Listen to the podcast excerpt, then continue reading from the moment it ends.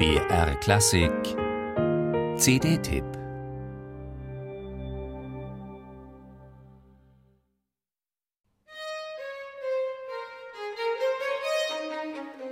Angefangen hat alles mit einem Manuskript. Suonate a quattro sind die insgesamt zwölf Werke eines gewissen Domenico Gallo überschrieben. Aufgespürt hat sie Reinhard Göbel.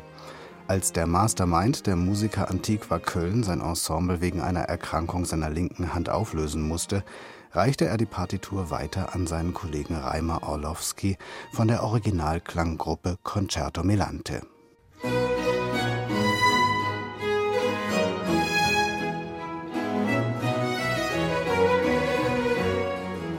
Über Domenico Gallo ist nur sehr wenig bekannt. Geboren vermutlich um 1730 in Venedig, war er wohl vor allem für seine geistliche Musik bekannt. Ganz gezielt stellte sich Domenico Gallo der seinerzeit in Venedig übermächtigen, virtuos schillernden Modemusik von Antonio Vivaldi entgegen. Er orientierte sich eher an der neapolitanischen Schule von Francesco Durante. Keine glanzvollen Concerti Grossi, sondern altmodischer Kontrapunkt in der Traditionslinie der italienischen Kirchenmusik.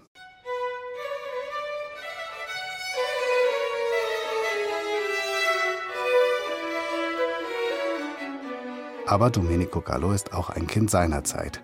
So findet sich in den durchgehend viersätzigen Sonaten eine eigenartig faszinierende Mischung. Die geradezu vorbildlich gelehrte Schreibweise ist durchdrungen von einer empfindsamen Eleganz, die tatsächlich schon ganz leise den frühen Mozart erahnen lässt.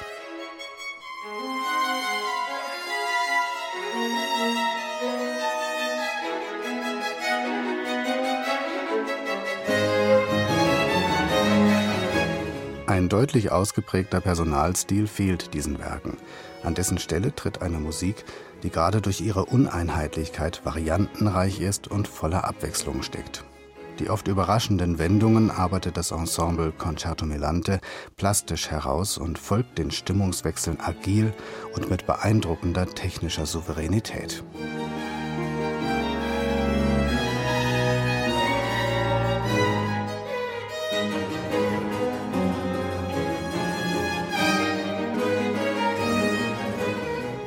Bei Concerto Melante klingen diese damals unzeitgemäßen Kompositionen kein bisschen angestaubt oder überholt. Im Gegenteil, glasklar und präsent forschen die Musikerinnen und Musiker den vielen versteckten Details in Domenico Gallos Musik nach und lassen sie ganz unprätentiös aufblühen, ohne dabei das große Ganze aus dem Auge zu verlieren. Reinhard Göbel hatte recht. Nicht nur was die Qualität dieser hier zum ersten Mal auf zwei CDs eingespielten Stücke angeht, sondern auch wem er sie anvertraut hat.